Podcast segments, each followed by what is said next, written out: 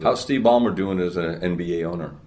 What an extraordinary man he is. You know, great story of his success, but as unspoiled by success as anybody I've ever met. And he's, he's the most successful person I've ever met, I would guess. There's a, a, a gal named Meko who's the security person at this checkpoint uh, each night. And we walk up and she goes, Hey, Steve, how you doing? He says, Hey, Meko, what's up?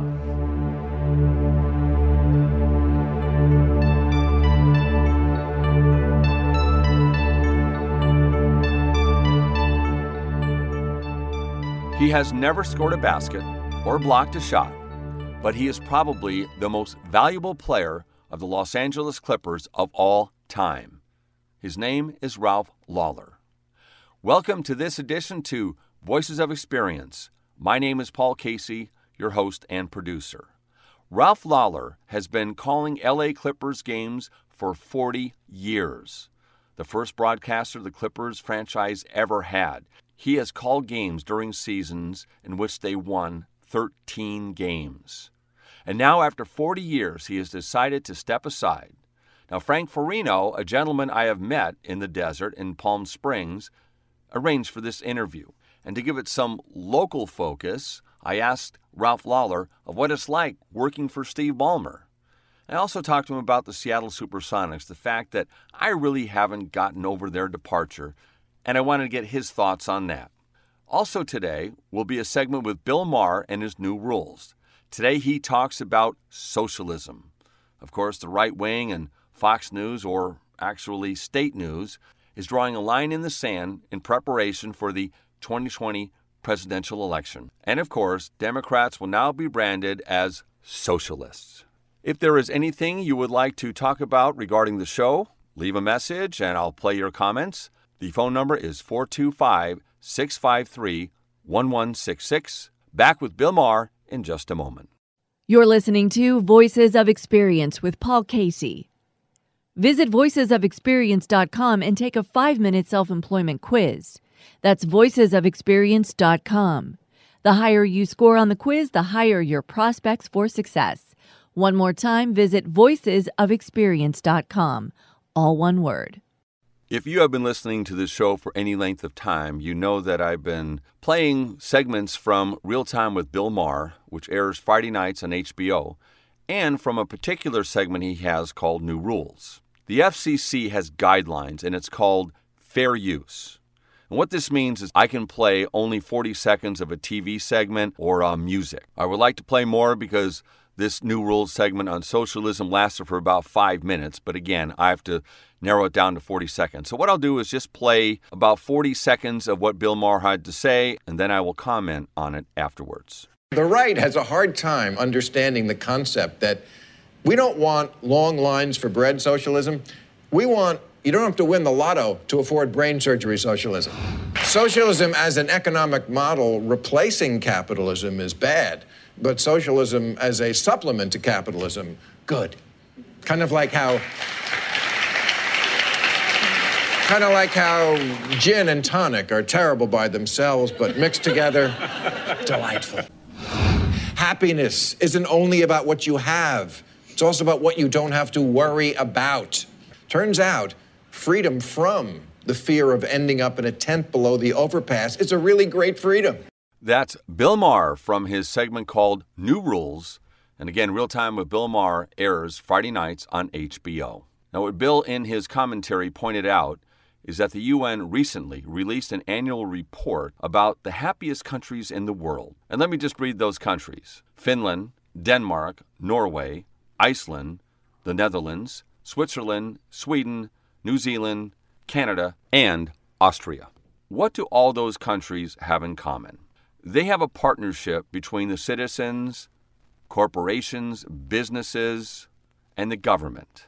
You may call this socialism. You may call it capitalism plus, which is what Bill Maher referred to it as. What do these countries have in common? One, access to affordable health care, strong unions, pensions, and students have access to affordable college. You know that the far right is already setting the stage for the 2020 presidential campaign. Democrats are socialists. I don't know what you would call this, but in 2015, Boeing got tax breaks and credits totaling $305 million. Dennis Muilenburg, he is the CEO of Boeing. Last year, he earned $17 million. So, to be fair, if you look at the totality of Boeing's budget and where the money comes from, a certain portion of Mr. Muilenburg's salary comes from taxpayers.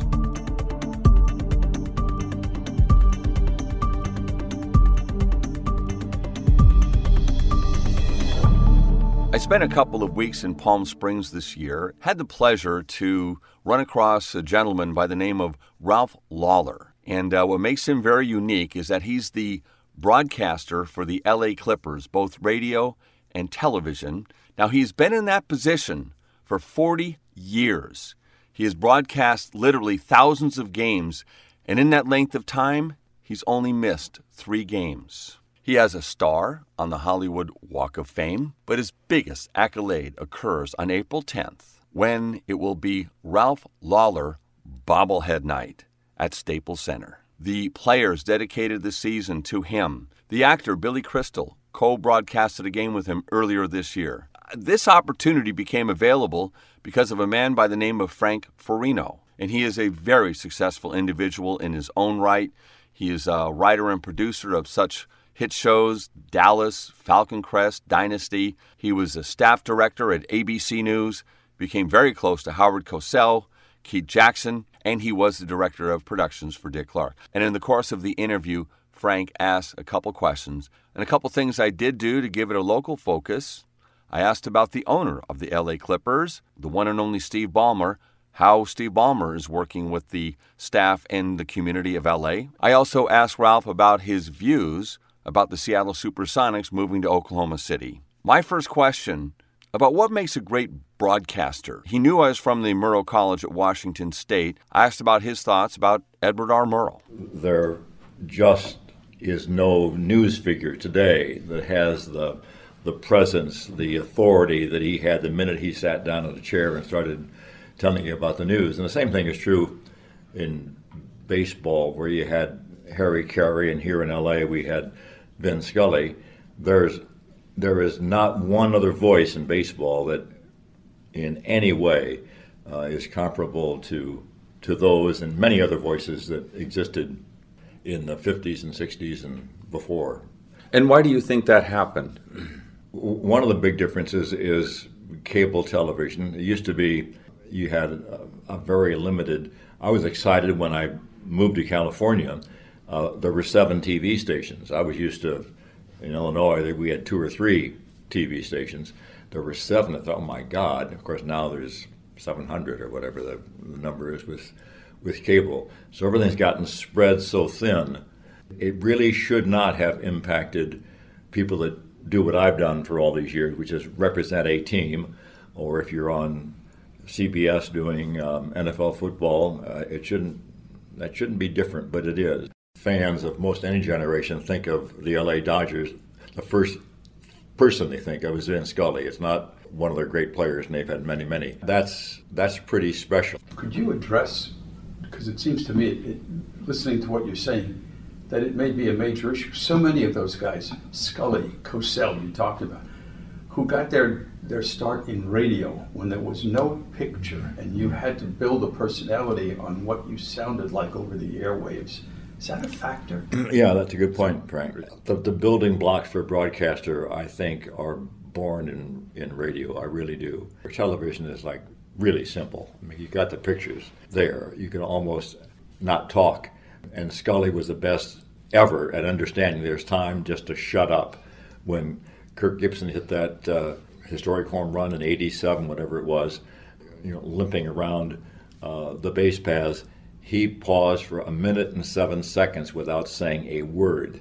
Now, most broadcasters are scared to death you know, to let 10 seconds or five seconds go by without hearing their own voice. They, they got to be a part of it. Uh, you know, that ball is out of here, and just let the crowd go nuts. I get I'm a, get tingly just hearing that crowd, and that's something I've, I've talked a bit about. His greatest thrill was hearing a crowd cheer, and he was not going to take that away from the audience. And that's very much a radio thing, I guess. Your passion's radio. Oh, absolutely. I read in regard to Vince Scully during a broadcast, he would pretend he was sitting next to a fan in the stadium hearing what they would want to hear a conversation. Always, he said, tried to visualize himself talking to a fan in the stands. That's beautifully put, as only you know Vin can put that kind of stuff. My dad used to tell me to try to broadcast to uh, a blind person. If you can make them see what you're saying, you've you've done a good job. And You've had an incredible run, and a couple highlights along the way that uh, you felt that kind of defined you as a broadcaster. I have no idea what that definition is, or I just love every single game. I broadcast 3,200 and some Clipper games, and uh, for years before that, in Philadelphia and, and, elsewhere, from from high school games to junior college games to senior college games to American Basketball Association games to now NBA games, and I have loved every one. We've had seasons with the Clippers where we won 13 games and lost 69. And I loved every one of those 82 games. We've had games where we're down by 20 points in the first quarter. And what I've really loved is the challenge of trying to keep people listening or watching, despite the fact that we've won 13 games this year or that we're down by 20 in the first quarter.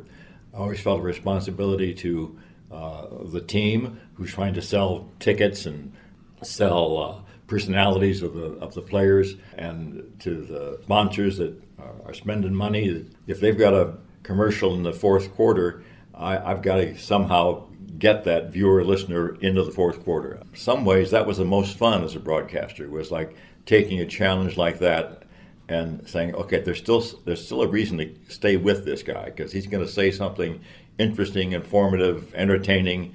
He's going to tickle my funny bone or he's going to make me think something I hadn't thought about before with regards to sports or athletics. Pretty remarkable because I wouldn't have uh, guessed that. So you never were jealous of a Chick Hearn oh, across the valley. I always thought that Chick had a much easier job. In almost every year of all the years that he broadcast that team, they had uh, a superstar MVP candidate from Jerry West and Elgin Baylor and Wilt Chamberlain, and then you know Kareem and uh, Magic and Worthy and uh, eventually, you know, Shaq and Kobe, they, they always had like a, a transcendent star. When, when I worked with Walton, that was kind of transformative for me because before that, I think I was kind of caught in this trap but I'm talking about a lot of young broadcasters caught in trying to just technically call a great X and O game and do everything, you know, by the book, just correctly and get done. So yeah, I was right on top of that one. Well, even if you aren't right on top of something, if you're entertaining and informative, that's what really works, and that's what what I learned from from Bill. He never cared at all who won or lost the games. He was down in San Diego and uh, doing network games and just coming in and doing 35 of these games a year. Care less who won or lost the game, but he did care about doing a really good job. He was really professional and really prepared and really bizarre. And full of hyperbole. We, we learned how to work together, but most of all, it taught me this is a game, this is not real serious business. Let's have fun. If we're having fun, they're probably having fun. If we're having fun, they're apt to not want to turn off television set or change channels, which is so easy to do. How about you stepping away? What what do you feel about that? Mixed feelings, Paul. I mean, I uh, you do anything for 40 years, it's kind of hard to imagine not doing it next year. It's going to be very interesting what it's like next September when we're used to gearing up to coming back to LA from from Oregon and uh, getting the plane and flying to Hawaii for training camp and then coming back and bam, bam, bam, you're playing preseason games and then boom, the season starts. Or seeing that schedule in August and determining where you're going to be for the next six months, you've got your life pretty well planned out for you. Not having that structure is going to be uh, a challenge to us, I think, to fill the voids. And I've really tried not to think about it too much this year because I want to enjoy this season. I want to enjoy what I've enjoyed all these previous 40 years. A part of me is looking forward to it, a part of me is going scared to death yeah, I can imagine. Yeah. Because you've only missed a what four or five games in your entire career. Did I, I read I, that right? I, I, think it's three. I think we oh. tried to come up with uh, one of those was a suspended game, because of something my partner said on television. They suspended us for a game. Can you t- share that? What happened? Yeah, yeah. Uh, we were playing Memphis, and they had a uh, player named Haddadi who was from Iran, as is typical uh, of my style. If I'm from Bradley University, and if a player from Bradley would come make a shot, I'd say those Bradley Braves can really shoot. And so Haddadi comes in, and uh, Mike, my partner, said Iran. And so I said Iran. It should be Iran, but I've heard the president and CNN commentators say Iran as well. They pass the ball to Haddadi, and he makes a little backdoor bounce pass to a guy that drives and scores. And I says, those guys from Iran can really pass the ball. There was an Iranian American attorney in town who was offended by that, uh, the use of Iran rather than Iran. And uh, then, then Mike said something about how he looked like Borat or something. And this, this guy sends a scathing email to the LA Times, the, the Daily News, Fox Sports, and the Clippers. And uh, so the next day I get a, I get a call to come in and, and did, and they said, we're suspending you for a game. But that, and then we got caught in traffic once living out here in the desert in La Quinta, and uh, uh, there was a, a big semi tractor trailer, got crossways on the freeway. The freeway was closed. We went six miles in six hours. Seattle, that's where I'm from. The Seattle Supersonics. We still haven't gotten over losing our Sonics. Uh, what do you think about that? One fell swoop, we lost Vancouver to Memphis, and we lost Seattle to Oklahoma City. I'd say we got screwed in both cases. Must know Kevin Calabro, I would assume. Kevin is one of the one of the voices that the the sport team world needs. I mean, he's just so good, and he's got that presence. He just jumps out of the radio or the TV. Well, what I felt really proud of him as a Seattleite is that he wouldn't go to Oklahoma City. Mm-hmm. You know, he said, uh, and that's you don't see that all the time. But Yeah. he had the integrity to say, "This team goes, I'm not going." Yeah. How's Steve Ballmer doing as an NBA owner? what an extraordinary man he is. You know, great story of his success, but as unspoiled by success as anybody I've ever met. And he's he's the most successful person I've ever met, I would guess. There's a a, a gal named Meko who's the security person at this checkpoint uh, each night, and we walk up and she goes, "Hey, Steve, how you doing?" He says, "Hey, Meko, what's up?" That's just who he is. Uh, his his first meeting with uh, with the staff, he says, "I'm going to give you two email addresses. One you can share with public and fans if they want to reach me, but if you want to reach me yourself, the one I will really respond to quickly, let me give you my private email." And so there's 150 people in the room, or whatever whatever the staff is. Everybody's wri- writing down uh, the owner's uh, email address, and if you email him, uh, he'll be back to you just you know like that. And I've, I've got a cell phone uh, number in my in my phone. It- It's just remarkable. All that said, that's just the nice human side. He's he's a really good guy.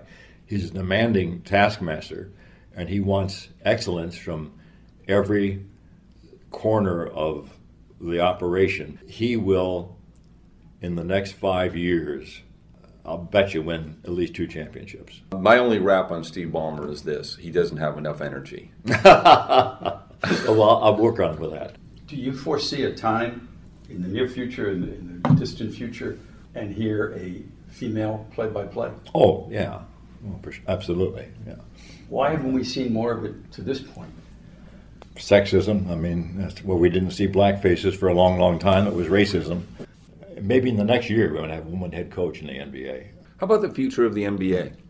I don't see any any limit. And boy, I tell you, when our ball club started in the late '70s, it was a league that was deemed to be too black, too drug infested to ever be successful. Is there some truth to that? I mean, as far as the drugs, Oh, for sure. Oh God, yes. Yeah. I mean, so it's cleaned up a lot. no question about it. No question about it. I mean, I, I've, I've ridden on team buses where guys are smoking pot in the back, and uh, in the early '80s, that was so far from being acceptable. I mean, uh, it, it was commonplace. I mean, and it wasn't just pot. To me, one of the things that came out, which I felt that I, as a fan before the Sonics left, I remember in '94 the Sonics were playing Phoenix for the Western Division Championship. And definitely, they wanted a Barkley matchup. The bottom line is that Seattle got whistled for like 32 fouls, Phoenix six. They lost by 6 mm. points. I walked away going, they wanted this Barkley Jordan matchup. Mm. This game, I wouldn't say as far as rigged, but I kind of felt that way, and I lost a lot of respect. I felt. Now I don't know if that was just me or what. I mean, that's a cynical view. I'm still an old innocent, I guess. I mean, I I just don't believe that the league would do something that would be that damaging if, if it were ever proven. I mean, it would it could be the end of the league. I mean, if you purposely fixed who was going to wind up going to the NBA Finals, the finals would work if it was Oklahoma City against Atlanta. I mean, it would work because it's the finals. But uh, you know, they'd love to have L.A. and New York every year. I suppose would be the ideal. But just check and see the last time that happened.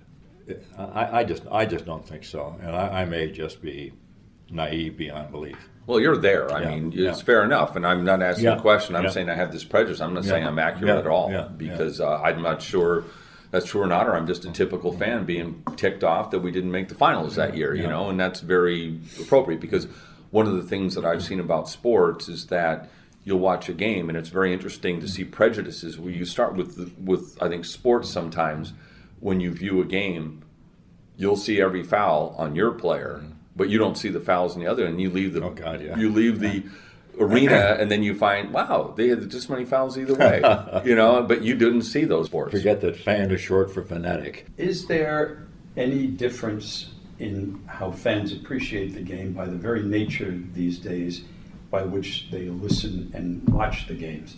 The fact that technology has allowed them to carry something you know no bigger than a pack of cards and you can watch a game on it. Do you watch and listen the same way they used to watch and listen? It's changing uh, as we speak, and it's going to change a lot more in the years ahead. Uh, Steve Ballmer, with his technical background, has been to the forefront of something called Clipper Court Vision. I'm telling you, it is amazing.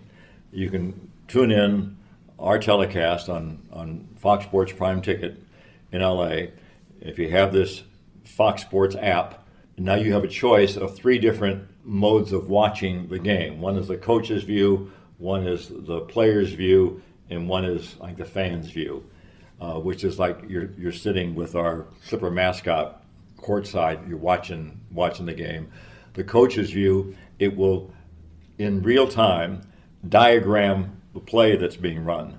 And the player's view, it'll show what the chances are of his making a shot from that point. He moves to that, it'll say it'll say 35% there. He'll move there, it'll say 40%. He'll come down the lane, it'll say, you know, 55%. He passes the ball to the guy in the corner, it'll show he's a 42% corner three-point shooter. And fans are loving it. They're just loving it. And then we're gonna we're gonna have virtual reality. They've they've been fiddling with 3D for the last several years. I've seen it. It's pretty amazing. I mean, you feel like you're sitting on the court. Being a reason to come out to the stadiums. I think so, because they'll never be able to approximate the energy that you feel uh, in the building. My wife attends all of our games, home and road, and she loves being in the stands. She loves getting the popcorn. She loves hearing the crowd and having the confetti and having them shoot socks out into the crowd.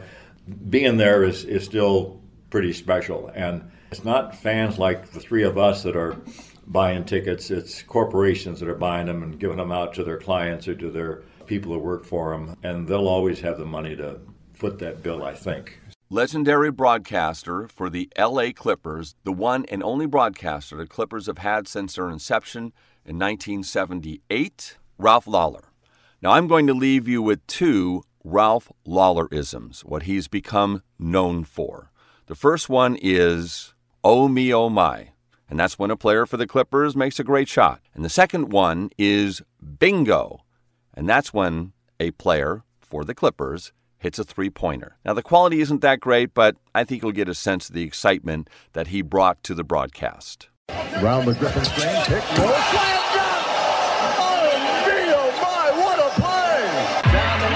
a for the tie. Mango!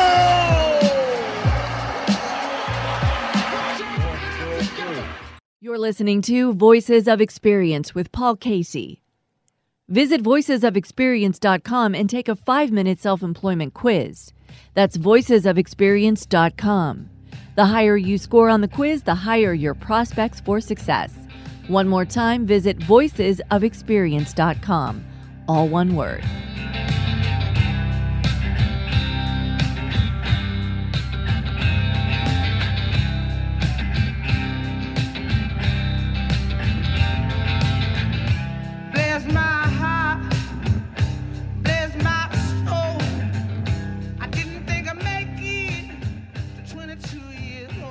That's all the time we have for this edition to Voices of Experience. I would like to thank Ralph Lawler and Frank Farino for sharing their wisdom and experience with us today. My name is Paul Casey, your host and producer. A couple of weeks ago, I had Sam Kaplan on the air, and we were talking about the international landscape. Well, I'm very pleased to report that we solved all the world's problems. Well, not exactly. But anyhow, if you would like to hear that interview, all you need to do is Google KKNW and then go to Archives and then click on the Voices of Experience a couple of times and you will find the show. You can listen to all shows that I've had for the last couple of years. Now back to Sam Kaplan. He is the former director of Trade Development Alliance of Greater Seattle. And he publishes a e-newsletter called International Need to Know.